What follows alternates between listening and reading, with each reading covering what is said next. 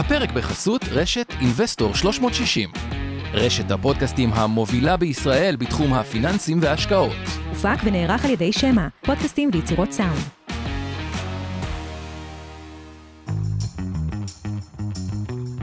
מעוניינים ללמוד יותר על עולם ההשקעות? האזינו לפודקאסטים נוספים שלנו. המשקיענים, אבנר סטפאק ועומר רבינוביץ' מדברים על כל מה שחם בעולם ההשקעות בשווקים המובילים וגם ההזדמנויות בשווקים המתפתחים. Investor 360 live, אורן ברסקי ועומר רבינוביץ' מארחים את בכירי שוק ההון ועולם ההשקעות. כסף חדש, עם כל מה שרציתם לדעת על עולמות הקריפטו והפינטק, והפודקאסט השקעות למתחילים לכל מי שעושה את צעדיו הראשונים בעולם ההשקעות.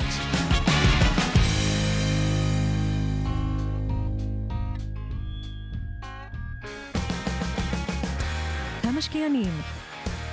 אבנר סטפאק ועומר רבינוביץ' בשיחה חופשית על התחומים החמים ביותר בעולם ההשקעות. אוקיי, אז היום אנחנו על דוחות כספיים, ורק שאני מזכיר מה המטרה שלנו בתקופת הדוחות הכספיים ובכלל בהשקעות, למה זה מעניין, למה זה חשוב, ולפחות מה אה, אנחנו עושים עם זה. הרעיון בכל השקעה, שכל השקעה בסוף היא סיפור. יהיה איזושהי מצגת, שהחברה, מצגת משקיעים או דוחות כספיים, שהחברה מספרת לנו איזה סיפור עם איזושהי נרטיב, אנחנו רואים את ההזדמנויות ככה וככה, בשוק הזה והזה, רוצים להתפתח ככה וככה. אנחנו, יש לנו את המונח שנקרא conviction, כלומר, מאמינים להם או לא מאמינים להם, או חושבים שאפילו ההזדמנות יותר גדולה ממה שהם חושבים, ובהתאם לזה מוכנים להשקיע במניה. ורוב הבעיות בחברות לא מגיעות מתוצאה מרעיונות טובים, רעיונות טובים יש הרבה, מ-execution טוב. כי execution זה לא דבר שקל אה, לעשות אנשים, אותו. אנשים, מנהלים, מנהלות. אה, והדוחות הכספיים הם זמן ממש טוב לבחון האם החברות עושות, אה, או ה-delivery שלהם, הוא טוב, ה-execution טוב, האסטרטגיה שהם התוו עובדת, פועלת, אה, ובעצם יכולות לגרום לנו להרגיש יותר בטוחים. חברות שאנחנו רואים שהן עושות דליברי, זה מה שאנחנו חושבים שאפשר להגדיל בהן פוזיציה, וחברות שאנחנו רואים שהן לא בכיוון, כן. ואבד לנו האמון, אפשר להקטין את הפוזיציה. למה אני אומר את זה? כי יש הרבה חברות שכשאקזקיושן לא טוב, אם הן יורדות זה בצדק, והן גם יכולות להיעלם. אמ, אז כמה דברים. קודם כל, אה, אנחנו רוצים uh, להזכיר לחרשים ולקויי שמיעה, שיש לנו את איתן גרבר, שעושה תמלול לסימון, סליחה, לשפת הסימנים, זה תנועות הידיים. אז כל מי שצריך תרגום, לעבור לפאנל, raise your hand, נעביר אתכם לפאנל, תוכלו לראות שם. בנוסף, יש לנו את מיכל כץ המהממת, שמצטרפת לשיר פלדמן האלופה, והן עושות את התמלול, זה אותן כתוביות בלייב של כל מה שאנחנו מקשקשים פה. אז closed caption, אתם יכולים לראות את הכתוביות, זה לא רק חרשים ולקויי שמיעה, יש חרשים ולקויי שמיעה, אגב, כן. שמעדיפים לקרוא כתוביות, ויש כאלה שמעדיפים לראות שפת סימנים, אבל יש הרבה אנשים שנוח להם לראות כתוביות, במיוחד שאנחנו לפעמים מדברים קצת מהר. אז סבבה. אה, תודה, תמיר. אה, וכמובן, לצוות שלך, עמי ארביב, אורן ברסקי ואור חלמי, שליווה אותנו גם בשעה הקודמת עם השקעות למתחילים, אורי טולדנו, שמנצח פה על הפודקאסט, על הפודקאסטים שלנו, אגב, אמר לי אורי טולדנו גם להגיד שזה רשת פודקאסטים, ויש גם בימי ראשון, מי שרוצה, זה בעיקר מראיינים אנשים, ולא רק בימי ראשון זה אתה עושה ב Investor, כן. כן, Investor live, זה גם מראיינים מומחים. גם להבין את סין. להבין את סין, נשמע מעניין מאוד. אה, מוריס, תודה על הפרגון. הרבה פעמים אני חייב להעיר איזה הערה, סליחה שאני פותח, זה לא פינה חברתית, ובכל זאת, אה, מוריס כותב לנו, מוריס בן זקן, תודה רבה על הכתוביות, זה עוזר הרבה. אה, הכתוביות נולדו משנים שאני קרוב מאוד אצל קהילת החרשים ולקויי השמיעה, מעסיק לא מעט כאלה, העסקתי המון כאלה, לימדתי בבית ספר במקיף יהוד את כיתות החרשים. ויש משהו בעולם המתקדם הזה, שכולנו רצנו עם כל הטכנולוגיה להרבה מאוד דברים, וצורכים המון תוכן, שדווקא יצר בעיה לקהילה הזאת, כי פתאום לא הכל מונגש, ולא הכל אה, אה, אנשים יכולים... אה, אה, כן, זה לא, לא כל דבר יש לו היום כתוביות, יש כמובן חוקים בטלוויזיה, דברים מסוימים שצריך. ובאיזשהו מקום זה דווקא יצר פער הפוך, היית מצפה שהטכנולוגיה תעזור, היא אכן עוזרת בהרבה הקשרים לאנשים עם מוגבלויות, אבל לפעמים הקדמה דווקא יוצרת פערים, אז אצלנו זה עניין של עיקרון, אנחנו כבר שנה וחצי עם הסדרה הזאת, תמיד איתן גרבר פה, גם אם יש רק חירש אחד שמשתמש בזה, וגם אם אין אחד אגב. אה, וכנ"ל לא, לגבי. הכתוביות, אבל יש, אנחנו יש, יודעים יש, את זה, יש, זה לא בוודאי. זה.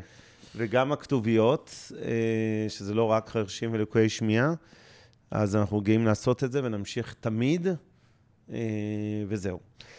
אוקיי. ואחרי שאמרנו תודות לצוות, לא אמרנו לעוז גצליק, שמנהל את השידור מטעם מיטב דש, מהבית אמנם, מהמחשוב שלנו, וכמובן להזכיר שאנחנו משודרים תמיד בקבוצת הפייסבוק של אורה אריאל, אה, משקיעים בדרך להצלחה כלכלית, וכמובן בפייסבוק של אינבסטור 360, בעמוד הפייסבוק הדף העסקי שלי, אבנר סטפאק. ואם כבר בואו נחבר כדי לגמור את כל הסשן הארוך הזה של נאומים, אז נגיד שכל מה שעושים הערב, לא ייעוץ השקעות, לא תחליף לייעוץ השקעות, שמותאם לצרכים ונכסים של כל אדם בידי יועץ השקעות מוסמך. סליחה, מיכל, על המהירות, זה פשוט, ה... זה הקטע הזה של התרופות מרשם, שאומרים מהר. ואם אנחנו מזכירים פה מניות ספציפיות, צאו מנקודת הנחה, במיוחד היום שאנחנו מדברים על עונת הדוחות הכספיים, שהמניות האלה מוחזקות בתיקי הלקוחות של אינבסטור 360, בקרנות הנאמנות, קופות הגמל, קרנות הפנסיה, תעודות הסל או תיקי ההשקעות של לקוחות מיטב דש, ולכן יש לנו אינטרס כשאנחנו מזכירים אותם. אה, כל מה שאנחנו אומרים הוא לא המלצה לביצוע פעולת השקעה כלשהו, להימנעות מביצוע פעולה, ואם אה, הזכרנו פה, אה, ו- ו- וכל, בכלל, כל מה שעומר אומר זה דעתו האישית והפרטית, ולא בהכרח אחד לאחד דעתו של אינבסטור 360, ובהתאמה, מה שאני אומר כאן, היא דעתי הפרטית, ולא בהכרח בדיוק מה שמיטב דש חושבת, גם אם בשני המקרים יש כנראה איזושהי קורלציה. בין הדברים. עד כאן ההערות, ועכשיו בואו נצלול אה, לעניינים. אה, אמ, אוקיי, אז עונת הדוחות. אה, אגב, זה לא שאני רק מתחזק, פשוט אני חושב שהיהדות היא מאוד מאוד יפה, ויש בה... ולא לוקחים ממנה מספיק, אבל בואו נ... אני מסכים, אבל... בשלב הזה דוחות כן. כספיים, יאללה. אז... אה, יאללה. אז אנחנו מתחילים מפינת המכפילים קודם כל, נכון? כן. אבל אה, אוקיי, בוא נעשה פינת המכפילים, תשים אותם את ה... אה, הדברים, המכפילים, והיום יהיה הרבה מכפילים על ישראל. כלומר, בגדול. נעשה מכפילים ברמת הסקטור, אז יהיה לנו הרבה מאוד אה, מכפילים. אוקיי, אז ממש בקצרה, כי יש הרבה מה להספיק. תשואות האג"ח הברית נפלו אפילו מ-1.5 אה, כאילו ל-1.5. תשואות האג"ח במדינת ישראל נפלו ל-0.9. למה אני אומר את זה? כי האלטרנטיבה, תחשבו על זה, מונחי האלטרנטיבה, אם היה אחוז וזה ירד ל-0.9, האלטרנטיבה היא פחות אטרקטיבית בעשרה אחוזים. תחשבו על זה, מתוך אחוז לקחו לנו... כן, אה, למרות שאי אפשר להתעלם מהם העובדה שהעשרה אחוזים עליהם זה 0.1 אחוז נכון, אחוז, זה ועדיין, זניח, כלומר, כן. האלטרנטיבה היא יותר גרועה, ובנפילות האלה, המכפילים מעט הצטמצמו. מה הכוונה? מכפיל רווח עתידי על ה-S&P 20.8, המכפיל רווח עתידי על הנסדק 30.4, אה, מתחילת השנה ה-S&P 24 אחוז, הנסדק 27 אחוז, ישראל שלנו עדיין במקום טוב, 25, תל אביב 35, אה, הרבה מזה בהובלת הבנקים, תל אביב 90 ב-29 אחוזים, סין עמוק בטריטוריה השלילית, מינוס 7, דרום קוריאה קצת אה, אה, בטריטוריה השלילית, אם כי חייב, דרום קוריאה, סמסונג, לדעתי, סגור סוגריים, פתח סוגריים, היא מעניינת, היא באזור מכפיל ה-10, אה, שזה מכפיל זול לחברת טכנולוגיה, אפרופו המכפילים בחברות הטכנולוגיה אה, האמריקאיות. אה, אז זה ככה בגדול, בריטניה פלוס 10, גרמניה פלוס 11. כן. מכפילים בבריטניה וגרמניה גם יחסית נוחים, 12 עתידי בבריטניה, 14 בגרמניה. אבל אולי ניגע בזה בהמשך, אני רוצה שהיום נלך יותר ישירות לדוחות, כי יש ככה הרבה מאוד סקטורים לגעת בהם. אז בואו נתחיל לצלול. אה, יאללה, אוקיי. אה, לא, תעביר, אז בואו נתחיל מהכותרות, בואו תקריא קצת כותרות שהיו... אה, כן, אז קודם כל נזכיר שעונת הדוחות מסתיימת בדיוק הערב, בעוד שעתיים וחצי פורמלית, כי מותר לפרסם דוחות לרבעון השלישי, שיסתיים ב-30 לתשיעי, בתוך 60 יום מתום הרבעון, זה אומר בעצם הערב בחצות. אה, ואכן 90 ובטח 7, 8, 9 אחוז מהחברות בבורסה יפרסמו, או כבר פרסמו, יפרסמו עד חצות את הדוחות שלהן. אה, אני יכול להגיד לך שאני, יש לי תחביב כזה. אה, גם כדי להישאר מעודכן, אני קורא במהירות רבה, לא אגיד שאני קורא דוח שלם, אבל אני קורא בערך 400 דוחות של חברות בבורסה, יקבל תמונת מצב, תכף נדבר על התמונה אגב, שאני גם מזהה המצגת בדוחות. משקיעים היום, היא מכסה את הרוב. כלומר, הרבה חברות כן. כן. מצגת משקיעים, אחלה, אחלה מצגות, כאילו... אז אני בדרך כלל בדוחות, שתדעו, זה כבר הזדמנות להגיד מה, מה אני מחפש שם, בטח כשאני עובר בצורה שטחית יחסית, ולא עכשיו דוח של חברה שאני יורד לעומקה יותר מדי, אני הולך קודם כל לעמוד של הרווח והפסד, הדוח הרשמי הכספי החשבונאי, מסתכל קצת, משווה רבעון שלוש השנה לרבעון שלוש מקביל. צריך להגיד שבהרבה חברות ההשוואה הנכונה היא רבעון שלוש לרבעון שתיים. לא תמיד, אה, לא כל חברה שהיא עונתית, בהנחה שהחגים לא זזו בין רבעונים, זה גם קורה לפעמים, שכן, פסח נופל לפעמים במרץ ברבעון ראשון, לפעמים באפריל ברבעון שני, אבל בחברות עונתיות, נניח חברות כמו פוקס, קסטרו, אופנה, רשתות קמעוניות וכולי, אז באמת נכון להשוות את הרבעון השנה למקביל אשתקד. בהרבה מאוד חברות אנחנו רוצים להשוות את הרבעון השלישי לשני בחברות נדל"ן ותחומים אחרים, שאין קשר בעצם לרבעון המקביל של שנה שעברה, כי הן לא פועלות בתחום עונתי. אז אני מתחיל תמיד מהדוח רווח והפסד, בהסתייגות שאמרתי קודם לגבי לאן אני לוקח אותו, עובר למאזן לראות שאין שם איזה אירוע מטריד בעולמות של המינוף, האשראי וכולי, או הפוך, ואז הולך לדוח הדירקטוריון, שזה בדרך כלל החלק הראשון של הדוח הכספי, החוברת הזאת, ומסתכל על כל מיני פריטי מידע, אני כבר רגיל לסרוק את זה מהר, אז שוב, בחברות שמאוד מעניין אותי להתעמק בהן, לא כל ה-400 האלה, אלא נניח 50-80 מתוכם, אה, מתוכן, אני נכנס לתוך דוח הדירקטוריון, מסתכל על נתונים שאין בדוח הכספי, למשל המושג אבידה, אה, שזה נקרא לזה מעין רווח תפעולי טיפה יותר מדויק, ראשי תיבות באנגלית של earnings before depreciation, tax depreciation, אה, interest amortization, שזה בקיצור אה, רווח לפני מס, ריבית, הפחתות ופחת. זה, זה אולי הרווח התפעולי בעיניי הכי מייצג לרוב החברות בעולם, הוא לא רלוונטי כל כך לבנק, אבל הוא רלוונטי לרוב החברות האחרות. זה נתון שהוא לא חשבונאי, הוא לא מופיע בדוח הכספי עצמו, בדוח החשבונאי שהרואה חשבון חותם עליו, הוא מופיע,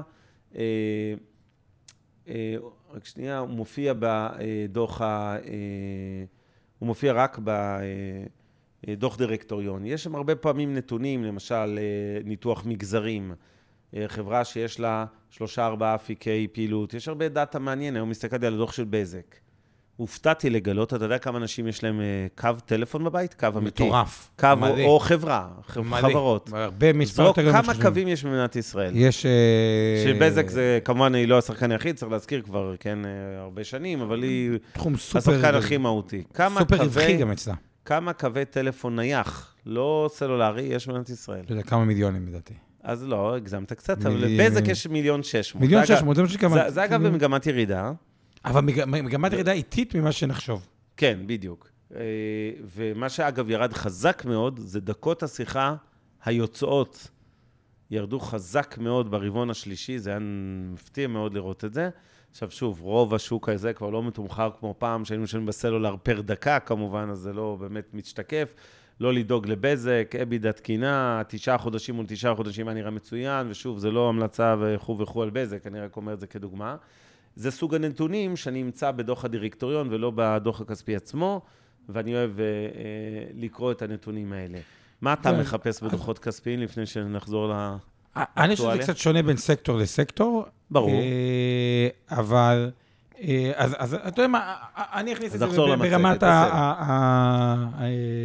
הסקטור. אז הנה כמה כותרות, אה, א', מהבנקים. בוא נתחיל מהבנקים. ראינו שוב רבעון, אם חשבנו שהופתענו בשני רבעונים הראשונים של. השנה, בנק דיסקונט נראה לי שלא צריך, קפיצה של 179 אחוז ברווחי בנק דיסקונט ברבעון השלישי, לאומי הציג רווח של 1.5 מיליארד שקל וחילק דיבידנד של קרוב ל-1.4 כן, אז, אז מיליארד הנה שקל. כמה דברים להגיד על הבנקים. בנק הפועלים, בואו נראה תוך כדי זה את המכפילים של הבנקים, כדי שאני כן. רוצה שאת השיחות נעשה עם. אז הנה המכפילים אז- של הבנקים. אז אתה רואים את הבנקים- שווי השוק שלהם, רובם בין 30 ל-45 מיליארד שקל, זה השווי של בנק לאומי, מסודרים פה על פי שווי השוק. יפה. לאומי הוא הבנק עם השווי הכי גבוה, פועלים אה, 90 אחוז ממנו בערך.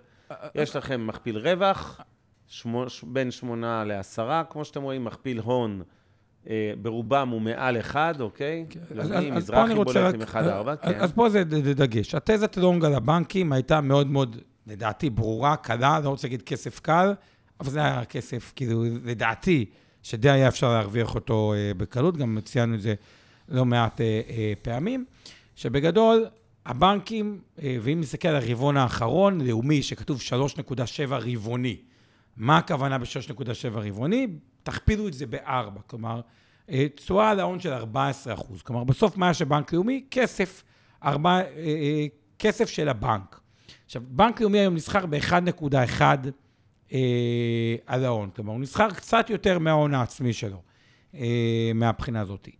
אבל אם הוא עושה תיאורטית 14 אחוז על ההון העצמי, אפילו הוא לא היה עושה 14 אחוז על ההון העצמי, היה עושה 10 אחוז על ההון העצמי, כעסקה זה לא כזה רע. תחשבו, בנק עושה 10 אחוז על ההון העצמי, נסחר קצת מעל ההון העצמי שלו, זה תשואה של 8-9 אחוז לשנה, הרבה יותר מפיקדון. אה, אז זה בנק לאומי, פועלים מסחר אפילו מתחת להון העצמי. אה, דיסקונט, ששנים היה אה, במכפיל לא נמוך, אגב, מחמאות ללילך אשר טופולסקי, שבאה לשם בנק הפועלים, כבר עזבה את הבנק, אבל עשתה עבודה נהדרת. בדיסקונט, כן. בדיסקונט, מכפילון 1.1. נכון. תשואה להון של 3.4 ברבעון, כל דבר פה תכפילו ב-4. כן. זה אומר ב-13.6 שנתי. בינלאומי גם קצת עלה, ופה יש את מזרחי טפחות, שזה, הוא מאוד מאוד חזק במשכנתאות, מכפיל הון 1.4, כלומר הוא היחידי שנסחר משמעותית מעל ההון העצמי, גם התשואה על ההון שלו היא הכי גבוהה במערכת, 4.1, שזה מייצג 16 אחוז. תשואות של הבנקים, שנבין, מתחילת השנה, לאומי פלוס 66, פועלים 42, מזרחי טפחות 60, דיסקונט 59, בינלאומי 53.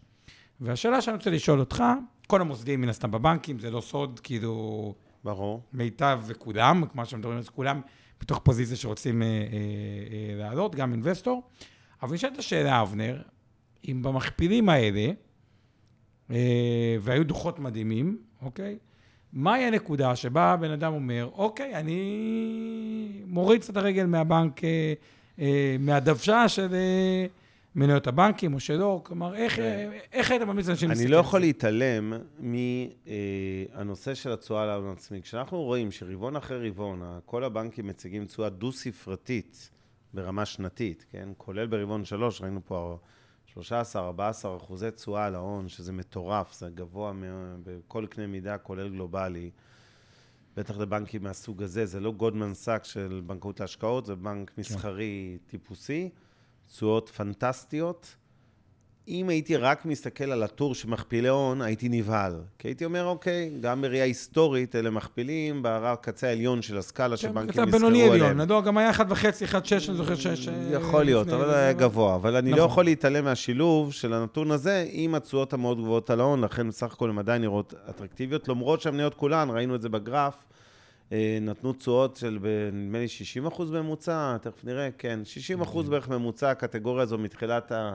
שנה שאנחנו מדברים עליה כבר אה, הרבה מלפני השנה הזאת, עוד בתקופת הקורונה, כדוגמה מעולה, קראנו לזה אז תוכנית חיסכון, כן, לחמש שנים, במקום לשים בבנקים אה, עצמם אה, תוכניות חיסכון באפס ריבית, לקנות את המניות של הבנקים, זו תוכנית חיסכון יותר אטרקטיבית. כן, בוא נגיד ככה, הייתם בכדורגל. זה אכן מוכיח את עצמו, ואני לא נבהל גם במחירים האלה, כשהתשואות כל כך גבוהות. וצריך להגיד עוד דבר, הבנקים התחילו השנה לחלק דיבידנדים, זה משהו שלא היה בשנים קודמות. שנים קודמות הם עשו תשואה להון, אבל הכסף נשאר בבנק.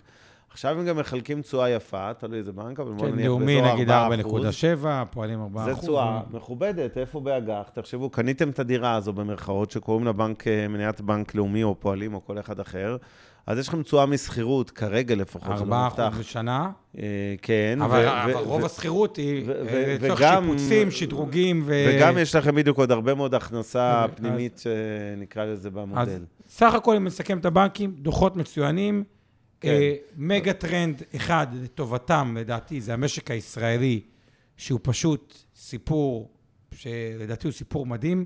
אנשים מבינים עד כמה מעט מקומות בעולם יצרו את האקוסיסטם הזה של קבוצות ה-R&D הגדולות בעולם, יושבות פה מייקרוסופט, NVIDIA, גוגל, אה, בתחום הגיימינג, אפילו ג'נרל מוטורס, את הרכב האוטונומי, קבוצת ה-R&D שלו, יושבת פה, שגם ג'נרל מוטורס, לדעתי גם של פורד, כלומר, נכון, Unbelievable. פה, כן. זה משתלב עם המון סטארט-אפים שיש להם נגישות לחברות, אם יש משהו טוב שיקנו אותם.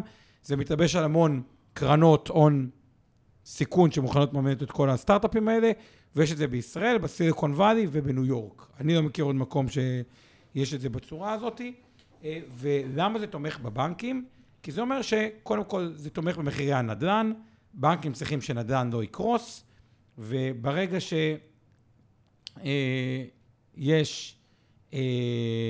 אומרים פה, למה הם מתאמים בנק ירושלים? כן, ג' נ' מחזיק ונעלב כן. בשם בעלי המניות של בנק ירושלים. זמן טוב. אה, כן, אז אז בנק ירושלים מסחר, כמדומני ב-0.9 על ההון העצמי, אני לא עוקב אחריו מספיק לעומק. כן, ג' נ', אנא תקן אותי אם אני טועה, זאת אומרת, כן. הוא יחסית זול יותר, אבל בכנות זו מניית יתר קטנה יותר, בנק קטן, המניה עצמה פחות שכירה. אה, אני דווקא אוהב את הבנק הזה, אני חייב להגיד, הם עשו עבודה טובה לאורך השנים של אה, להרוויח בנישות. בלית ברירה כמובן, הם לא יכולים להתחרות אה, בבנקים, נניח בשוק המשכנתאות הקלאסי, אבל הם בנו אימפריה לא קטנה ככה מתחת ל- לפני השטח, בכל מיני סגמנטים, עכשיו הם עשו עסקה גדולה עם הפניקס, ויש להם כמה דברים מעניינים ש- בעולם האשראי, בעיקר, שאני חושב שהם מאוד מעניינים. אז אני אוהב אותם, אה, גילוי נאות, אה, ג' נ' זה לא זה גילוי נאות כנראה, מחזיק ונעלב. הבנתי, אז... אז גילוי נאות, אני לא יודע כמה אנחנו מחזיקים בבנק ירושלים, אבל אה, בסדר, אוקיי. אין מה להשוות, זה אז- בנק שנסחר בערך ב-900 מיליון שקל או משהו כזה, וראיתם שהבנקים בטבלה הם ב-30-40 מיליארד רובם, וזה גם אה, קשור לשכירות. הערת סוגריים קצרה, וכבר נחזור לחברות הביטוח, אפשר? נסיים רק את- כן. הסיכום בנקים כדי שלא נצא. סך הכל, הבנקים נהנים ממשק ישראלי טוב, כי זה אומר גם מחירי נדל"ן, שתזכרו, כשהם עולים, הבנק מרוויח פעמיים. אחד, המשכנתאות יותר גדולות, והוא מרוויח נכון. זה. ושתיים, הסיכון שלו באשראי יורד, כי ככל שהנדל"ן עולה, אז כאילו, הוא בתוך הכסף יותר. כלומר, הוא נותן הלוואה של מיליון, הדירה שווה מיליון וחצי, והדירה שווה שתי מיליון, הסיכון שלו למעשה אה, הופחת, לא רוצה להגיד אה, התאפס. אה, אבל סך הכל, לבנקים הישראלים טוב משק אה, צומח, והמשק צומח, אה, אם כי לדעתי היום יורד מרמת, אה, כאילו שזה מאוד מעניין, לרמה קצת יותר ניטרלי, תוצאות טובות. עם עדיין בעיניי מעל הניטרלי, אבל אני מסכים איתך שבהגדרה. אוקיי, פחות. אה, מעניין. ביטוח. בואו נעבור לענף הביטוח. ענף הביטוח, גם הוא רושם השנה רווחים עצומים, בעיקר בחסות שוק ההון, כשאתם יודעים שיש עליות חדות בשווקים, כמו בשנים האחרונות, אה, מאחר ותיקי הנוסטרו של חברות הביטוח מושקעים בשוק ההון, והרבה מזה גם במניות, זה לא רק הנוסטרו, זה הנוסטרו, ולחברות הביטוח יש גם מה שנקרא קרן יוד. יוד. קרן יוד זו אותה קרן משתתפת ברווחים, שגובה מכם 0.6 דמי אפס ניהול שש, ועוד דמי ניהול 15%. ו-15% מהרווח, ושהשוק עולה בכל כך הרבה, ה-15% מהרווח 15 זה אחוזים. רווח, ובואו נראה איך זה נראה בכותרות. זינוק, הראל, זינוק של 139 חודשים ה- אה, האחרונים, הרווח של כמעט מיליארד אה, שקל, אה, דוחות כלל, רווח של מיליארד שקל בתשעת החודשים הראשונים, ושימו לב, עוד רגע נראה את התשואות על ההון שלהם, אוקיי? הרבעוניות. בואו נראה את זה. בגדול, סביב השלושה וחצי, ארבעה אחוזים, הפניקס באופן חריג, הפניקס הוציאה דוח מטורלל היום, מטורלל במובן החיובי של המילה, אבל האחרים, אה, פניקס נדמה לי מיליארד ארבע מאות רווח מתחילת השנה, אם אני לא טועה, בשלושה רבעונים. כל האחרות גם לא לדאוג להם, לא מסכנות, הן נסחרות. אמנם במכפיל פחות, אה, יותר נמוך מהפניקס ו- ויותר נמוך מהבנקים, כמו שראינו, אבל זו לא בדיוק ההשוואה הנכונה. אל תסיקו מכפילי חברות הביטוח, שלרוב פה הם סביב ה-0.8, אולי למעט הפניקס. אה, אני לא הייתי אומר שבגלל זה מניות הביטוח יותר אטרקטיביות ממניות הבנקים, שנסחרים באחד-אחד או... זהו, אז אני לא. מסכים עם אבנר. אני כן חושב שהן יותר אה, מעניינות. אה, קודם כל, התשואה להון בביטוח אה, היא אפילו אה, דומה מאוד לבנקים, אם לא גבוהה. אנחנו רואים פה סביב ה-14 אחוז. אה, לא, אבל זו תוצאה מקרית, זה. לא רגע, קשור. שנייה. כן. עכשיו, מה הנקודה? רבעון שלוש בשוק ההון הוא היה בסדר, הוא לא היה מטורף, אני לא יודע בדיוק כמה הוא נתן, אבל הרבעון ששוק ההון עלה חזק, וגם שוק ההון הישראלי חזק, זה הרבעון הזה, הרביעי. בינתיים קצת אה, ירד, היום אני לא יודע בדיוק בכמה, אבל בגדול הרבעון הרביעי בינתיים נראה טוב מאוד. עכשיו, השילוב הזה של מכפילי הון, ותראו, הפניקס, שהוא כאילו מייצג את המזרחי, התשואה על ההון קצת יותר אה, גבוהה, אם אני משווה אה, לבנקים, גם אה, הציגו מצגת מאוד יפה ונראה שעושים עבודה טובה. והראל, כלל, מגדל ומנורה נסחרות מתחת להון העצמי, כלל ב-0.77 על ההון העצמי, וזה אחרי שהיא עלתה 60 אחוז. מגדל 0.67 על ההון העצמי, והראל 0.87. אתה גם פחות, אתה 15 אחוז. עכשיו, למה אני אומר את זה? כי תחת ההנחה ששוק ההון לא אה, יקרוס בחודש דצמבר, אוקיי? Okay? אוקיי. שצריך לראות. אז בינואר. אתה תראה תשואות על ההון ברבעון הרביעי מאוד מאוד מאוד חריגות כלפי מעלה בצורות, בצורות מאוד מאוד אה, אגרסיביות, והשילוב הזה של התשואות על ההון מאוד מאוד גבוהות עם, אה, אה, עם מכפילי הון מאוד נמוכים, עושה את זה די אטרקטיבי, קצת כמו שבבנקים ידעת כבר שעשו הפרשות והחזירו את ההפרשות קדימה. עכשיו, תוסיף לזה שהיקף נכסים, הרי למה חברות הביטוח נסחרות במכפיל הון ולא כמו חברות סרוויס? כי סך הכל הפעילות שלהם היא גם הרבה סרוויס, כלומר, כל מה שקשור לדמי ניהול, קופות גמל, כלומר, זה, זה, זה, זה, זה, זה עולם של mm-hmm. לתת שירות. אז הדבר הזה משפיע עליהם מאוד חזק, גם על הקרן י', גם על רווחי הנוסטרו, אבל גם הרבה מההוצאות של גופים פיננסיים הן הוצאות קבועות. אנליסטים זה קבוע. אה, תפעול זה קבוע, וככל שזה דיגיטלי, זה עוד יותר קבוע. כלומר, אתה לא צריך להוסיף אקסטרה. אה, יש במקום להתייעלות, אה, עדיין ההתייעלות קצת מזכיר את הבנקים. והשילוב של הרבעון הרביעי, מכפילי הון יחסית נמוכים, היקף נכסים שעלה דרמטית, מה שיקח את הפעילות העסקית הרגילה שלהם וישפר אותה. העולם של הכניסה להשקעות האלטרנטיביות, שפה יש דיפרנציאציה בין הגופים אה, אה, אה, השונים, גם בין בתי השקעות יש דיפרנציאציה בעולם האלטרנטיבי. אני חושב שסך הכל זה עושה את זה פוזיציה שלדעתי יותר מעניינת מהבנקים. טוב, אני קצת חלוק עליך, שתדע, פה ושם זה קורה. אה, אני חושב שהבנקים יותר מעניינים מחברות הביטוח. אני חושב שאתה קצת נותן משקל יתר לשנה או שנתיים מאוד לא מייצגות, בעיקר השנה הזו, בכל מה שקורה בשוק ההון, שזה אה, מניות כמובן עם בטא גבוהה לשוק ההון, כלומר קורלציה מאוד גבוהה, עלייה של 10% בשוק ההון מעלה את חברות הביטוח ב-15-20% אולי, אבל uh, אני חושב שזה uh, דווקא נקודה מסוכנת יותר לחברות הביטוח, זה לא שהן יקרות מאוד, אבל בטח בהשוואה לבנקים אני פחות רגוע איתם, כי בבנקים העסק התפעולי, נקרא לו הבסיסי, הוא יותר יציב לאורך זמן. נכון, יש השפעה לתיקי אשראי וחדלות הפירעון, אבל בגדול, גם הצעות ירדו מ-14% ל-9-10%, כמו שהם היו קודם, ולא כל כך מהר, אגב, הם ירדו לשם כנראה. אני עדיין מרגיש נוח עם הבנקים. בחברות הביטוח זה יכול להתהפך בשניות ולהיגמר באסון גם. זאת אומרת, נכון שזה לא התרחיש המרכזי, אבל שנה אחת קשה בחברות ביטוח, אני מזכיר שהרבה מהנאות האלה, אנחנו רואים פה, הם עלו שישי, שונות די גדולה בתשואות שלהם מתחילת שנה, בין 15% להראל, 67% הפניקס שהייתה הכי חזקה בקטגוריה, ועדיין, אה, כשאני מסתכל היסטורית, החברות האלה, כמו הפניקס בעשרה מיליארד, שנסחרה אפילו לא בחצי מזה, רק לפני שנה וחצי, אה, וכולי וכולי, והרבה מזה תודלק משוקי ההון.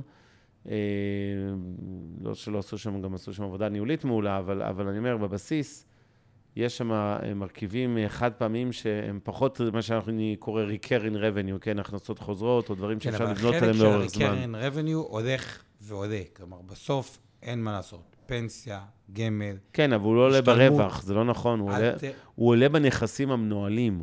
הוא לא עולה בהכנסות ולא עולה ברווחים, להפך, הוא אפילו יורד. קצת שחיקת דמי ניהול, כאילו, בגלל... ברור, שחיקת דמי ניהול. בקרנות הפנסיה של חברות הביטוח, שסובלות מהתחרות עם גופים כמונו ו- ויתר המתחרים של מה שנקרא קרנות ברירת מחדל, אין מה לעשות, זה מוריד את דמי הניהול. נכון, מנגד יש לך מגלים אחרים, קרנות אלטרנטיביות, דברים כאלה שמפצים על זה. אוקיי. לדעתי יחס סיכון סיכוי שם הוא מעניין. ושוב, כרגיל, אה, זה לא ייעוץ השקעות ולא תחליף לייעוץ השקעות ולא המלצה כן כן, או לא כן. לקנות מניות. כאלה ואחרות. בוא נמשיך כן. הלאה, סקטור הבא. הלאה. אמ, סקטור הבא זה הנדלן המניב. גב ים, מליסרון, ביג, עזריאלי, סלע נדל"ן, ריט אחת וכו' וכו'. אה, אז- אז בואו נראה קצת את הנושא של אה, מכפילי FFO. אה, תזכיר כי לאנשים מה זה. FFO, Funds from Operations, מה באים ואומרים באחד מעין החברות? הרווח התפעולי במרכאות. אה, אה, בדיוק. מה- באים ואומרים? ניקח חברה כמו עזריאלי. בעצם, יש איזשהו מכפיל רווח. אממה, כל שנה הרי במדינת ישראל נדל"ן שווה פחות, כי יש בו פחת. חשבונאית הוא שווה פחות. אבל מעשית, הוא לאו דווקא שווה פחות, ולדוגמה, אם ניקח את עזריאלי, זה קיצוני. למה?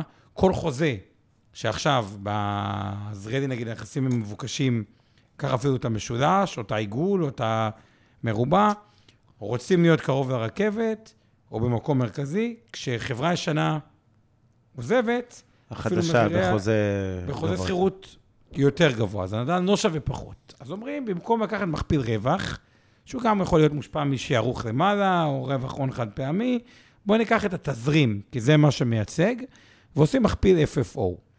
אה, מכפילי FFO טובים לחברות נדל"ן, יהיו כמו מכפיל רווח 15, וככל שאנחנו מתקרבים לכיוון ה-30, אה, זה מתחיל להיות יקר.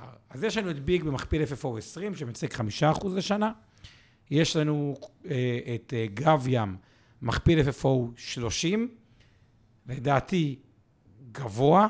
נכון שיש שם את הנכסים אולי הכי טובים בארץ, פארק אה, בהרצליה, הוא פארק שסובל מביקושים מטורפים, כנ"ל מת, אה, וכו', אבל אה, נמוך זה לא. מליסרון ב-28 ועזריאלי ב-26.8.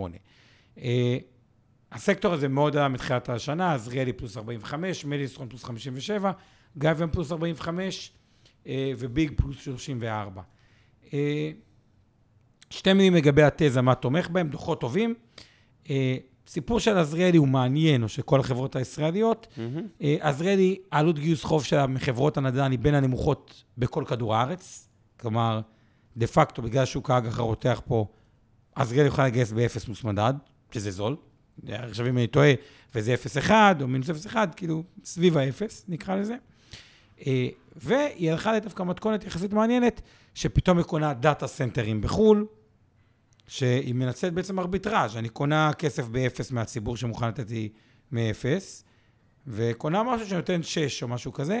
יש את עזריאלי הרביעי, שהוא ממש מול המשרד שלי, בנוח יהודה מעוז שנבנה מגדל, שבינתיים יש בו המון המון קומות כלפי מטה, אבל אמור להיות מגדל מאוד מאוד אה, יפה, אה, ובשכירויות מאוד גבוהות ובלוקיישן מהטובים אה, בארץ. אז למרות שה-FFO הוא 26.8, לדעתי זה לא ה-FFO המייצג, כלומר, אם אנחנו לוקחים את כל העלייה בחוזה שכירות שאמורים להיגמר, ה data centers והפרויקטים בפיתוח, אגב, גם של מליסרון, המכפיל הוא יותר נמוך. ושוב, עדיין עשו עלייה משמעותית, זה לא זול, זה יחסית גבוה, אה, ונשאלת השאלה, מה יותר אטרקטיבי עוד פעם? בנקים, נדל"ן מניב או ביטוח או שילוב של כולם? לא יודע, כי מניה דפנסיבית אני עדיין אעדיף את עזריאלי מאשר אג"ח, כי נראה לי יותר הגיוני, סך הכל נדל"ן שם מאוד איכותי, אבל זול זה לא, מה, מה אתה חושב ככה על החברות? אה? אני באופן כללי פחות אוהב נדל"ן מניב. אה, בתקופה, לא, לא שאני לא אוהב נדל"ן מניב, אני לא אוהב נדל"ן מניב במחירים יקרים. אה, והסיכונים, בכל זאת, אה, צריך לזכור שהרבה מהחברות האלה נהנות מביקוש חריג שנובע מהבועה בתעשיית ההייטק. אין מילה אחרת אלא לקרוא לזה בועה כרגע. אה, הגיוסים, המשכורות, כל מה שאנחנו רואים שקורה בחברות ההייטק. אה, כשזה קצת יירגע או יתפוצץ, אז חברות כאלה בכל זאת יסבלו כן, פה. למרות מ- שאיך אמר לי בן אדם, כשהמשכורת של עובד היא, כמה מטר צורך בן אדם בערך במשרד? 15 מטרים ממוצע צווארון לבן, וקצת פחות מזה ב... זאת אומרת, בהייטק, ליתר דיוק, באזור 15. 15 מטר. כן, איך בין אמר 10 לי בן אדם? ל-13 זה בחברות כשהעלות אה, מעביד שלי. בהייטק היא 50 אלף שקל נגיד לחודש, סתם דוגמה. כן. טאלנטים זה הרבה יותר, אצל טאלנטים זה פחות, והוא צורך 15 מטר. אם אני, ההבדל בין 120 שקל למטר ל-200 שקל למטר, ה-80 שקל למטר כפול העוד אלף שקל שעולה לי בשביל המיקום הטוב ביותר, אתה בטוח ש-15 מטר נשמע לי קצת הרבה? לא, לא, 15 זה אה. בהייטק, ולא הייטק זה בין 10 לא. ל-13. אז הוא אומר, עוד 50 או 80 שקל למטר, הרבה פחות מהותי מבחינתי מאשר להיות במקום אטרקטיבי, ופתאום אתה רואה חוזה שכירות, שמעתי בחדשת ב-250 שקל למטר, שאתה יודע, אני משלם 70 שקל למטר, כאילו, קיצוני, כאילו, מה שקרה שם. כלומר, יש איזשהו אפסיים משדרוגים, אבל אני נוטה להסכים שזה נמוך זה לא, ו... אה, אז אה, נראה לי די... אה, זהו, עוד משהו שאתה רוצה להגיד על המטח? על המטח, מישהו כתב פה? על החברות אה, נדל מניב? אה, לא, אני כן רוצה רגע, למרות שאנחנו כן, אנחנו מתקרבים לסוף טעם, בואו נמשיך ואז נענה מרתון אה, שאלות, כי יש אוקיי. פה הרבה שאלות, הערות, גם נדל"ן מניב, גם על עוד חברות הביטוח וכולי. אבל, אבל נגיד, אז ראה זו דוגמה טובה לחברה שאולי במחיר מלא, אבל עדיין, מה נקרא, מכפיל 26 FFO, כשהוא אמור לצמוח בעתיד, נראה לי יותר הגיוני מלקנות אג"ח בריבית של אה, אחוז אה, פלוס מדד, או אפס פלוס מדד. וזה יחסית חברה אה, דפנסיבית, בואו נמשיך הלאה. אוקיי, בואו נתקדם. יש לנו... אה, מה יש לנו עכשיו? אה, כן, יש נדל"ן אה, מגורים, חברות הבנייה. אה, אני אגיד ככה, ה- תראה קודם אה, כמה הם קודם כל. האורה, דימרי, כן, אזורים, פרשקובסקי, זה דוגמאות לחברות, יש לנו פה את. הטבלה. האורה, הם לדוגמה, נתנו אתה תשואות, 143 אה, אחוז, גבוהות. אזורים 45 אחוז. נכון, דמרי פלוס 83, דימרי, פרסקובסקי, דימרי, פרשקובסקי, 30 אחוז. 30 אחוז, שזה מאכזב, כן. כאילו. אני אגיד כמה אה, דברים. אחד זה שהדוחות שלהם היו, אה, הדוחות שלהם, אה, הרבעון השלישי, להבדיל מהתשעה, התשעה חודשים נראה מצוין. אה, הרבעון השלישי קצת יותר חלש בחלק מהחברות האלה, הייתה גם שונות גדולה בין החברות. אה, צריך להסביר שחלק מהרווח של חברות הנדל"ן למגורים זה שיערוך הקרקעות שלהם, אוקיי? חברה כזו יש לה מלאי של קרקעות. אה, מדי פעם מביאה, צריכה להביא לפי תקני החשבונאות שמאים שיגידו, אוקיי, כמה הנכס הזה שווה, מן הסתם כל הקרקעות במדינה עלו. אז חברה שעשתה עכשיו שיערוך אה, לאחרונה, אז כנראה שהרוויחה יותר ברבעון השלישי והפוך. אה, אז זה לגבי זה. אה, ואני חושב ש... אבל, אבל אני קצת הופתעתי, טיפה היה חלש לי המגזר הזה, אני חייב להגיד רבעון שלוש. לאור כל מה שאנחנו רואים שקורה בשוק הנדל"ן, כי צריך גם לזכור עוד דבר על חברות נדל"ן למגורים. החברות האלה אה, תלויות במידה רבה בווליום ולא רק במחיר. המחיר מייצר רווח הון על קרקעות, אבל הווליום, כמות הדירות שנמכרות במדינה ברבעון מסוים, הרבה יותר משפיע על הרווח, כי בסוף הן מוכרות דירות, ויש להן איקס אחוז רווח גולמי ורווח תפעולי וכולי, שנגזר מהמכירות האלה. ולכן, אה, אני חושב ש... אה, אה, הזה יותר מעניין. בתוך עולם הנדל"ן, אני מעדיף את החברות, שוב, בלי להיכנס לשמות ספציפיים, אני מעדיף את החברות שבונות, כי ברור לי שגם אם השוק הזה ירד מבחינת מחירים, ומתי שהוא יחטוף את הכאפה שלו, מבחינת ווליום אנחנו נראה גידול. אני חושב שהחברות בנייה, מאחר והן תלויות בווליום, ואני משוכנע שמתישהו אה, הממשלה הזאת, כנראה תצליח להשתלט לפחות על דבר אחד, וזה כל הגורמים הבירוקרטיים האלה, למרות שאף אחד לא הצליח עד היום לעשות את זה, אבל פשוט זה כבר מגיע לנקודת רתיחה שלא תהיה ברירה, לפרק את הצורה, סליחה שאומר את זה, של רשות מקרקעי ישראל ומינהל התכנון וכל מי שמתעסק בזה, זה פשוט, אין לי מילים לתאר את כמות הנזק שהארגונים האלה גורמים למדינת ישראל ולשוק הנדל"ן, לזוגות צעירים, וסליחה שאני יוצא עליהם, ואני בטוח שבין צופינו ומאזיננו יש גם מישהו שעובד, או בן זוג, או בת זוג, חלאס. כן, אבל לא יכול להגיד- להיות, אני מממן חברות באירלנד, קבלנים באירופה, אין מה להשוות את הבירוקרטיה הנוראית של מדינת ישראל, וזה לא ממשלות ולא שרים כאלה ואחרים שבאים ומתחלפים, זה אה, בפירוש בעיה של הארגונים הממשלתיים האלה שאמונים על הטיפול בשוק הנדל"ן.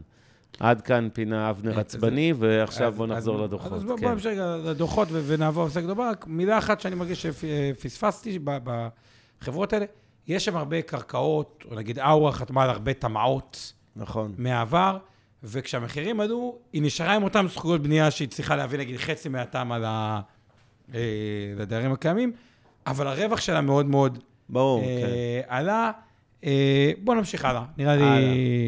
יש לנו פה את מגזר הקמעונאות, רשתות השיווק, הרמי לוי, הפרש מרקט וכולי. גם פה רמי לוי באמת כותרת אה, טובה, למרות רבעון חלש הרמי לוי, הרווח זינק ב-33 מתחילת שנה. שוב, זה גם ממחיש מה שאמרתי קודם קצת על הנדל"ן למגורים, תקף גם פה. כשמסכמים שלושה רבעונים ביחד מול שלושה רבעונים מקבילים אשתקד זה נראה טוב. כשאתה משווה רבעון מול רבעון, זה לא גליק גדול. נכון שברבעון שלוש עוד היה קצת יותר אפקט קורונה, למרות שרובו היה בסוף רבעון ראשון וברבעון השני, של אה, אנשים שקונים יותר מהרגיל, אז כאילו אנחנו משווים את הרבעון השלישי לתקופה חזקה בשנה שעברה, אבל עדיין בגדול, אה, אה, הרבעון עצמו, בפני עצמו, היה בסדר, כאילו לא רע חלילה. התשעה חודשים היו באמת חזקים. אה, רק טיב טעם קצת הפגיזה. כל ההישגים, ההכנסות הרשת צמחו בחמישה אחוזים, הרווח בזינוק של 40 אחוז. עכשיו, לגבי טיב טעם, בואו נראה קצת יש מכפילים. לכם פה את הטבלאות. טיב טעם מכפיל 13.8, יוחננוף 15.6. כולם בין פרש מרקט 13 לבין 14 17.7, 18, כן. רמי לוי 15.6, שופרסל 15.9. עכשיו, משהו שקצת מטעה. נכון שרמי לוי 15.6, אבל לדעתי יש לו משהו כמו 900 מיליון שקל בקופה. ונדל"ן וכולי, כן. למרות אה, שרוב הנדל"ן הוא מוזכר, באישי, וזה זה, כן. אה, בדיוק. אז אם אנחנו לוקחים את הכסף שיש לו בקופה, למעשה זה מתומחר קצת יותר זול ממה שחושבים. אה, טיב טעם ויוחננוף הם הגדולות, העולות הגדולות, 48 ו-56. כן, טיב טעם, יש איזשהו בידול מעניין, שאתה יודע, אני, יש לי טיב טעם ליד הבית, גר בשדרות חן, אה, וטיב טעם שהוא אה, קרוב. עכשיו, כשאתה נכנס לטיב טעם, כן. אוקיי? בניגוד ל-APM נגיד, שהוא גם פתוח, יש לי ליד הבית, לא יודע מה, התחושה היא יותר, אה, כאילו היא משדרת יותר משהו סופרי, לא יודע איך אה, להסביר את זה. וכאילו מי שנכנס לשם, הוא נכנס ב- ב- ב- בידיעה שזה, הוא, הוא, הוא בסדר עם זה שהוא ישלם כאילו יקר בשביל יותר איי קוואליטי, הוא לא מרגיש, אה, יש שם לדעתי איזשהו בידול שהוא מעניין. אה, אבל בגדול, כסקטור דיפנסיבי, אני לא חושב שזה סקטור, הוא תחרות גבוהה, הוא רווי. אה, צריך להגיד, הוא גם ברף העליון של הרווחיות שלו היום, כלומר, חמישה אחוז רווח תפעולי לדעתי, או באזור הזה, זה הרף הגבוה של הרווחיות. אה, הדולר, השקל שמתחזק עשה לו די טוב, כי בסוף ברור. הוא לוקח. אה, סקטור קשוח, אבל עדיין, במסגרת ההשקעות הדפנסיביות, נראה לי הרבה יותר מעניין מאג"ח. בוא נתקדם, הלאה, כי יש לנו עוד הרבה ושאלות. אנחנו עכשיו יותר בהייטק, לא כל מה שרואים פה הוא שיא הייטק, אבל בגדול אה, יש פה דברים מעניינים. מיטרוניקס, חברת הבריכות של קיבוצי ישראל, האימפריה של המיליארדים הזאת, ש... כן, רבעון מפגיזה ומפגיזה, ואתה אומר, יאללה, מתישהו זה ייגמר, כמה עוד בריכות יבנו פה? אז הקורונה הקפיצה להם, כי אנשים ישבו משועממים בבתים וקנו בריכות. ולא משנה מה, זה כאילו חברה, לא רוצה להגיד עם מזל, כי זה שכל וזה ניהול מוצלח, שכאילו, לא חשוב מה קורה בעולם, איכשהו הם צומחים כל הזמן, זה פשוט מטורף. זה רק דוגמה, ושוב, באמת, זה לחברה. בלי להגיד משהו על המניה עצמה, זה אני מדבר ברמת אגב. מכרנו אותה הרבה לפני הזמן, ואני מבכה על זה, ובכלל עשיתי אחרי... מיטרוניקס אני גאה, כי דווקא אנחנו היינו מהראשונים לזהות, כמו שאומרים, אני הייתי אצלם כבר לפני עשור, בביקור פיזי במפעל. אני, יש מעט חברות שאני אוהב ללכת לראות ב, ב, ברגליים, כמו שאומרים. הם, פלסון, אה, גולן פלסטיקה של שער הגולן, אני אוהב את החברות של הקיבוצים. תשמע, הם עשו אימפריה, הקיבוצים, ממנהלים כושלים של אה, חברות בשנות ה-80 עם המשבר וכל מה שאנחנו מכירים. הם פשוט, יש לך 20-30 חברות, לא יודע כמה, קיבוציות בבורסה היום, חלק גדול מהם זה יהלומים. מ- מ- מיטרוניקס, מה הדוגמה היפה בה, אוקיי? ושוב, לא חושב שאנחנו מחזיקים את זה, מכרנו את זה לפני הזמן, למרות שהיא אחלה אה, חברה. אגב, הרבה פעמים נוהל, ממיטרוניקס מה למדתי?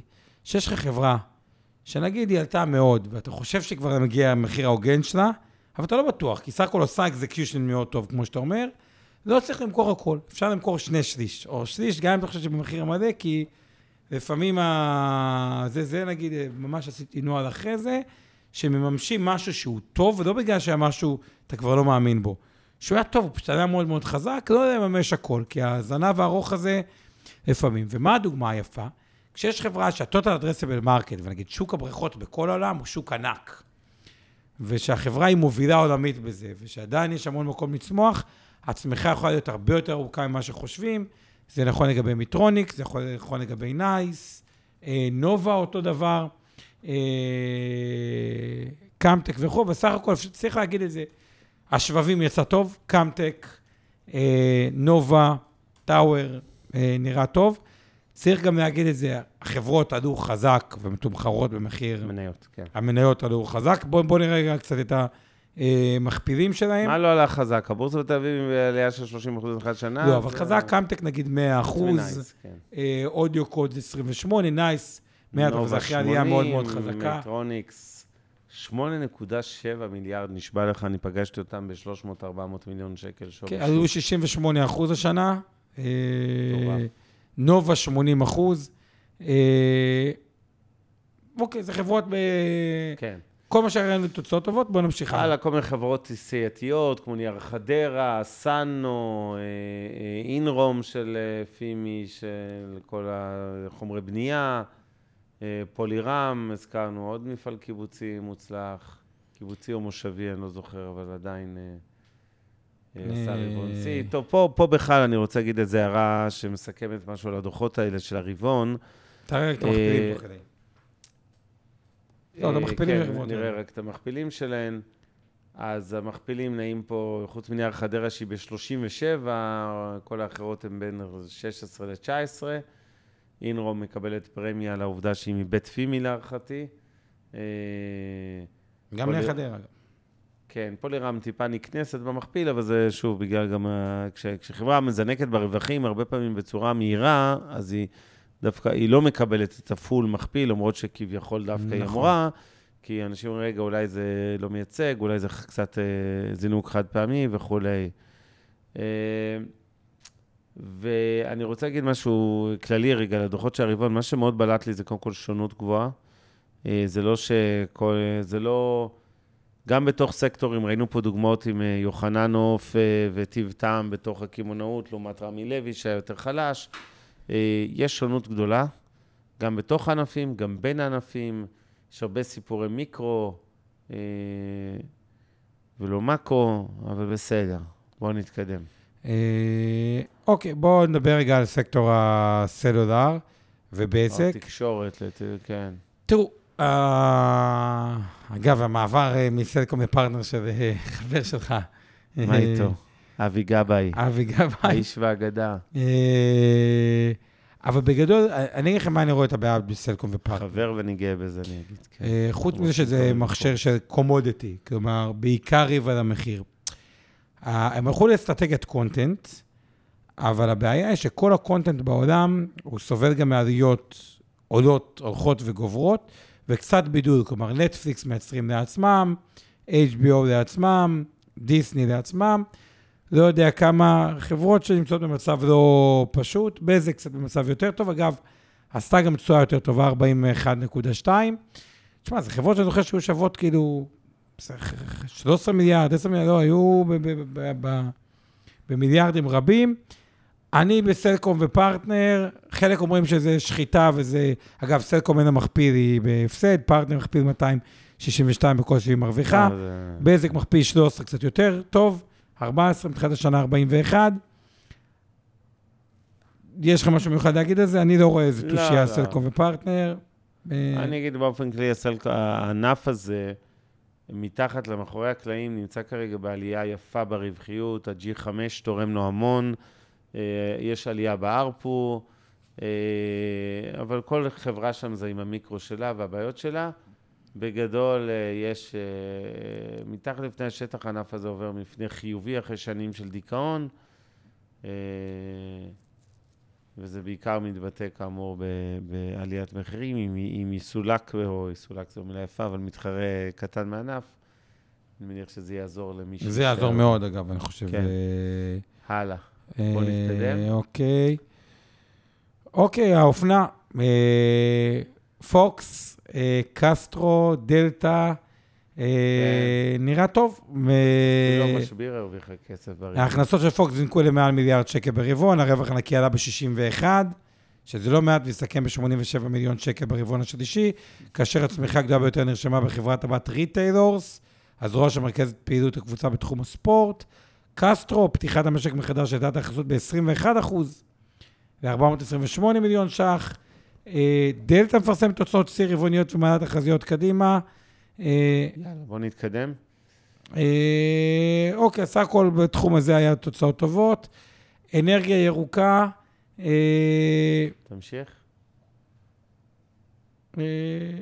אוקיי, בואו נעבור לחו"ל במילה אחת, ואז נתחיל להגיע לסיכומים, אבל אנרגיה ירוקה גם בסדר, רק צריך לזכור שאנרגיה ירוקה, מכפילי ההון שם הם יחסית אה, אה, נדיבים, אבל אה, אנלייט אה, התחילה במסע עליות, אחרי שהקלינטק היה קצת בירידה, אה, עלייה בהכנסות גם מתחילת השנה, אה, כנ"ל נופר. ארה"ב, ניתן את זה בגס ממש, אה, יש פה טבלה, ככה למי ששומע, של כמה מהחברות את המדד, אה, above ו-below.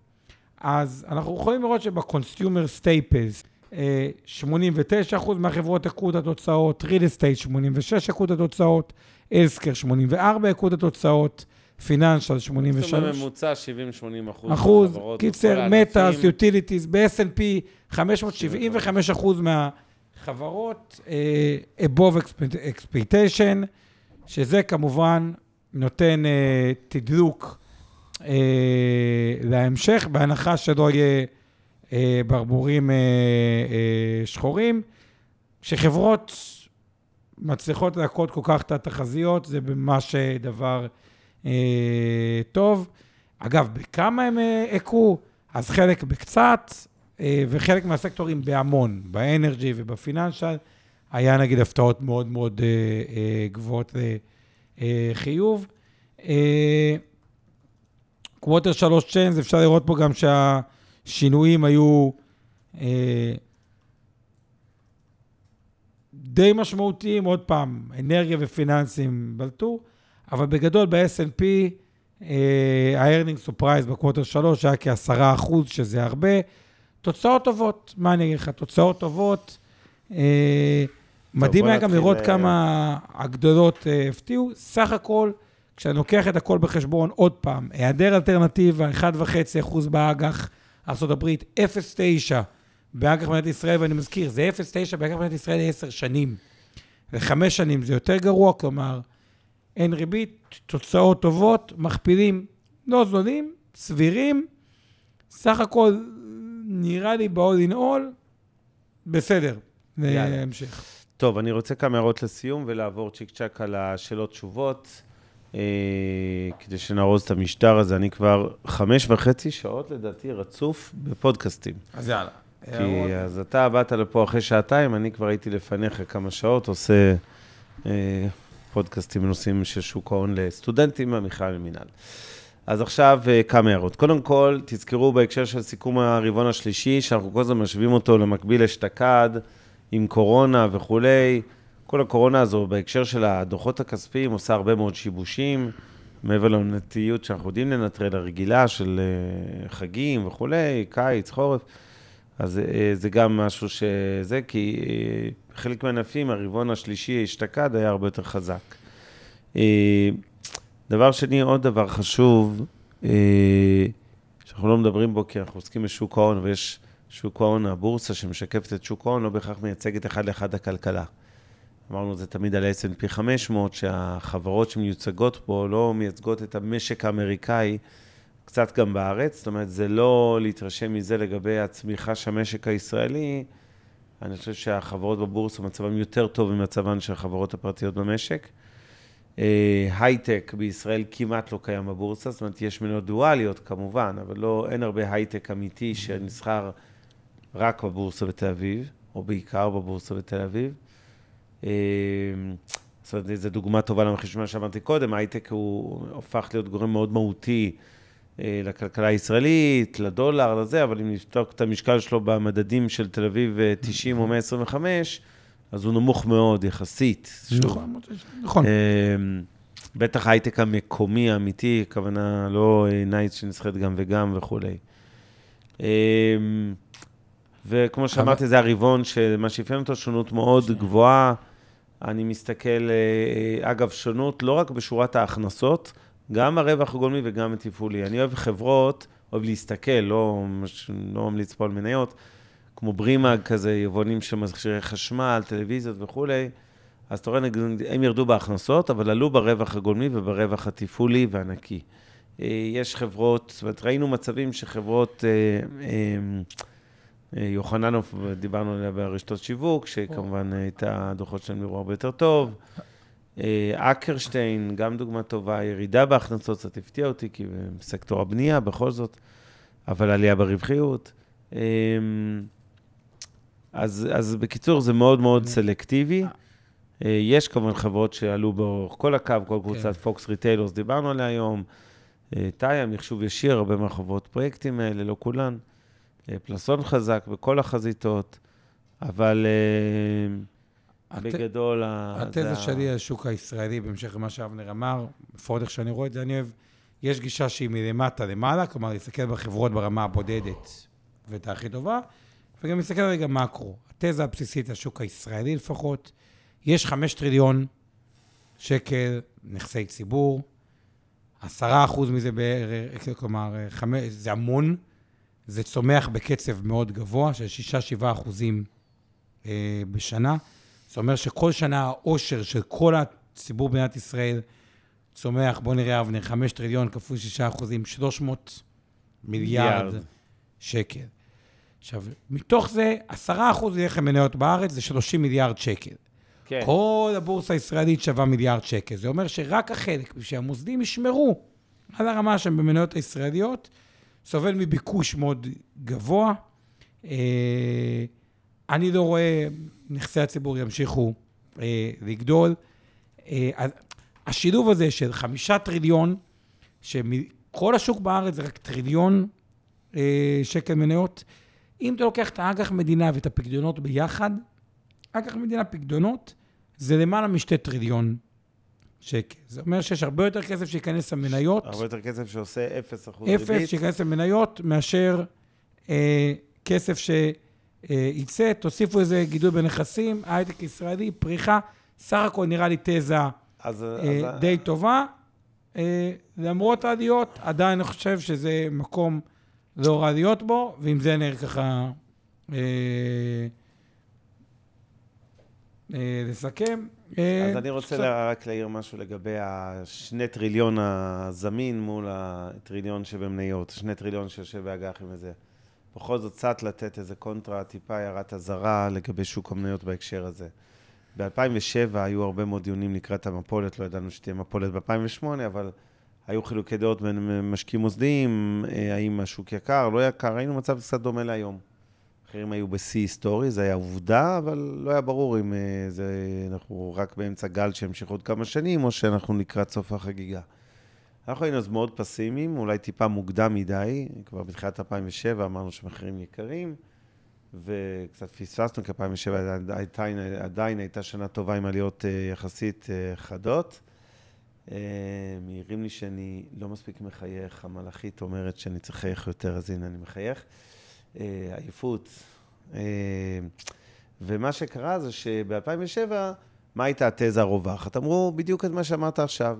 יש מיליארדים על מיליארדים, אה, לא, לא, לא, טריליונים לא, בקרנות לא, הרגע, תן לי להשלים שנייה, בקרנות הפנסיה, בגמל, בזה, זורם המון כסף, כי יש חוקים של כל מיני דברים, וכל הזמן נכנס כסף אה, לאפיקי ה... לאפיקים, זאת אומרת, לגופים מוסדיים, אז איך בכלל יהיו ירידות? הרי הם, הם על אוטומט יקלטו את כל ההיצעים, ואז ראינו איך המושג נזילות, אפרופו אותו שני טריליון שיושבים בבנקים של ישראלים, זה מושג אה, מתנדף בשניות משווקים, ויכולים כן. לספוג ירידות של עשרות אחוזים במניות, למרות ש... יש לעם ישראל המון כסף בבנק, למרות שזורם הרבה כסף במוסדים וכו'. עם הבדל אחד, אבנר, אז אג"ח מדינה נתן קרוב לחמישה אחוזים בארצות הברית, ו...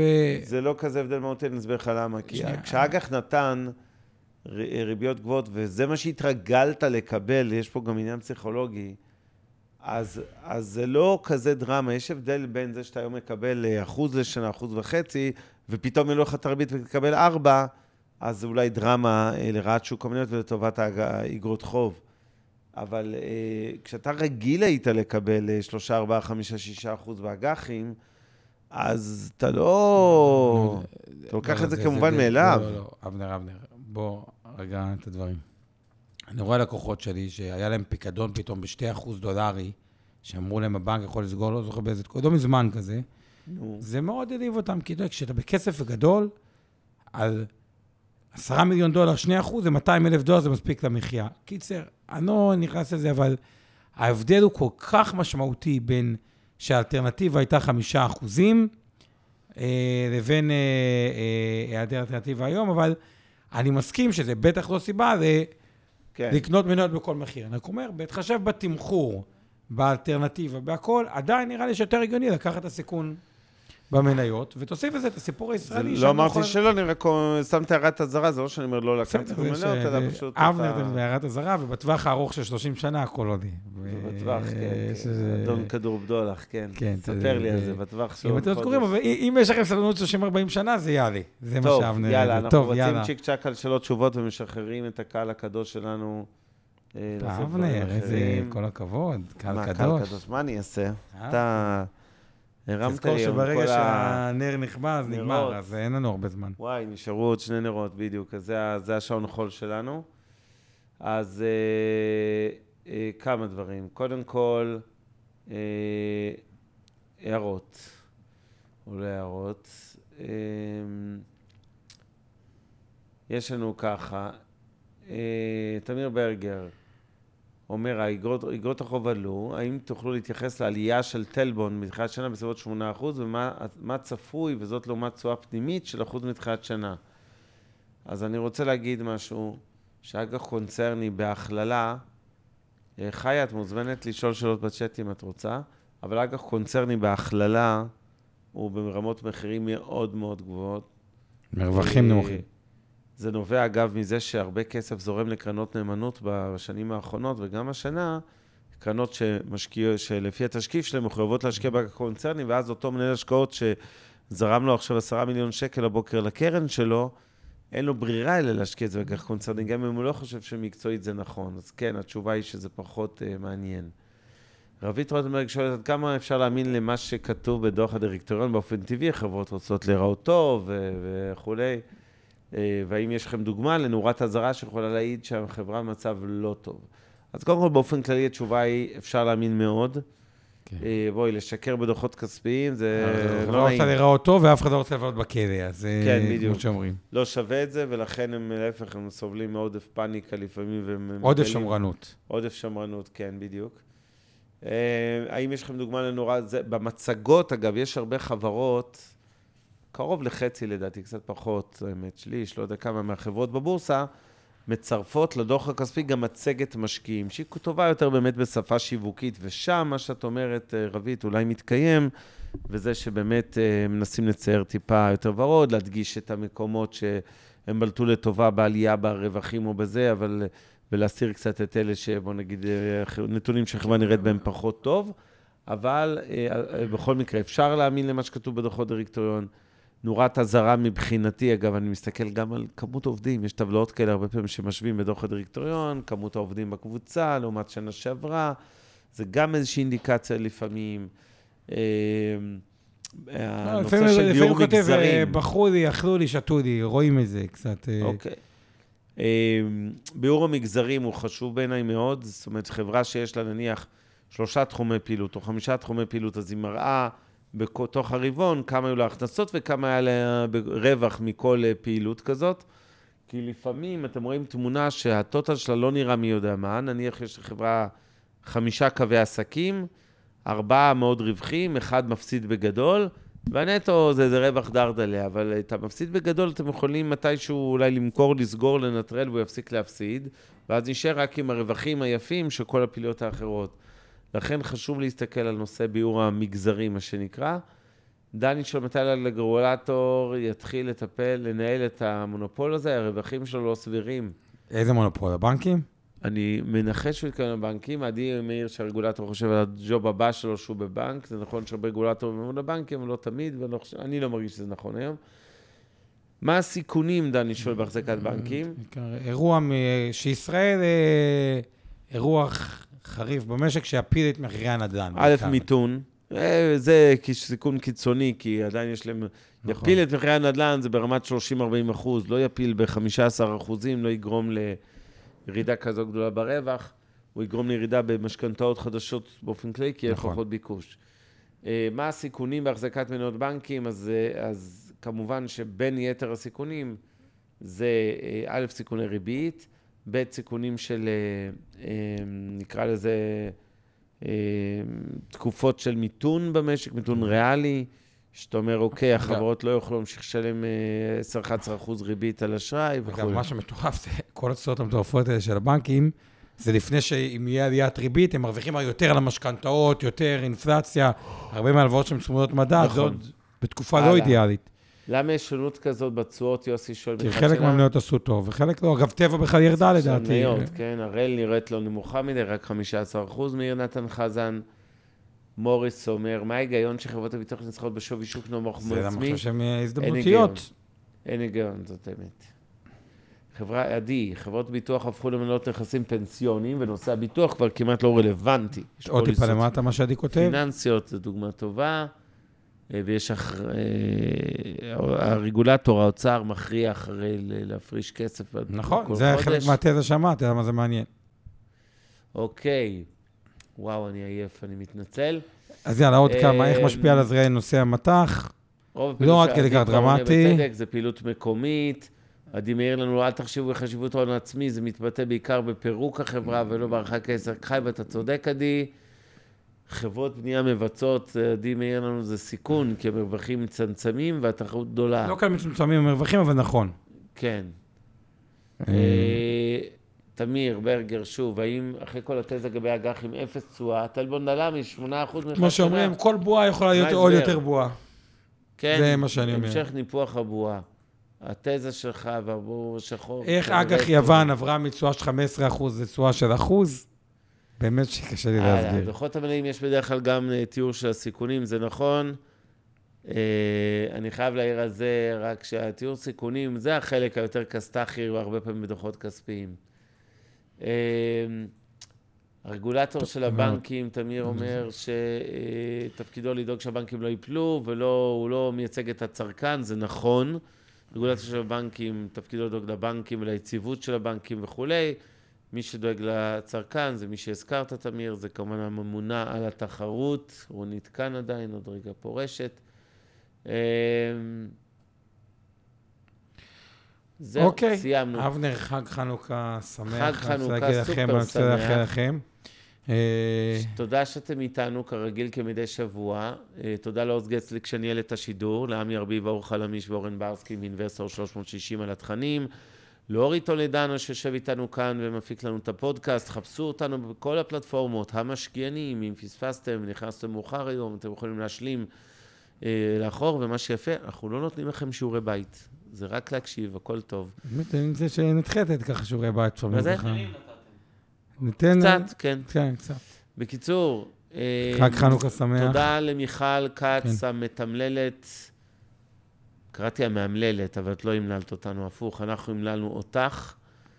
אה, תמיר צודק, זהירות עם הסופגניות. אה, זה השקעה לטווח ארוך. הישבנים מתמלאים, זה לא ספק. תודה לשיר פלדמן על התרגום, תודה לאיתן גרבר שעושה את שפת הסימנים, לאור אריאל האופטימית מקבוצת משקיעים בדרך להצלחה כלכלית, שמשדרת גם היא את אה, זה שלנו, את הזום שלנו. נראה לי שכיסיתי את כל מי שמעורב במשדר הזה, שיהיה לילה טוב, גם. חג שמח, ניפגש פה בשלישי הבא. ביי לכולם, חג שמח. וכרגיל, תעשו טוב, זה חוזר עם ריבית. והצמדה. מעוניינים ללמוד יותר על עולם ההשקעות? האזינו לפודקאסטים נוספים שלנו. המשקיענים, אבנר סטפאק ועומר רבינוביץ' מדברים על כל מה שחם בעולם ההשקעות בשווקים המובילים וגם ההזדמנויות בשווקים המתפתחים. Investor 360 Live.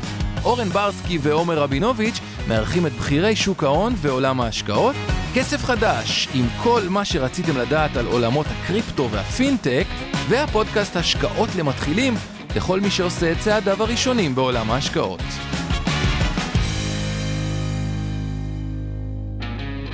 הפרק בחסות רשת Investor 360, רשת הפודקאסטים המובילה בישראל בתחום הפיננסים וההשקעות. הופק ונערך על ידי שמע, פודקאסטים ויצירות סאונד.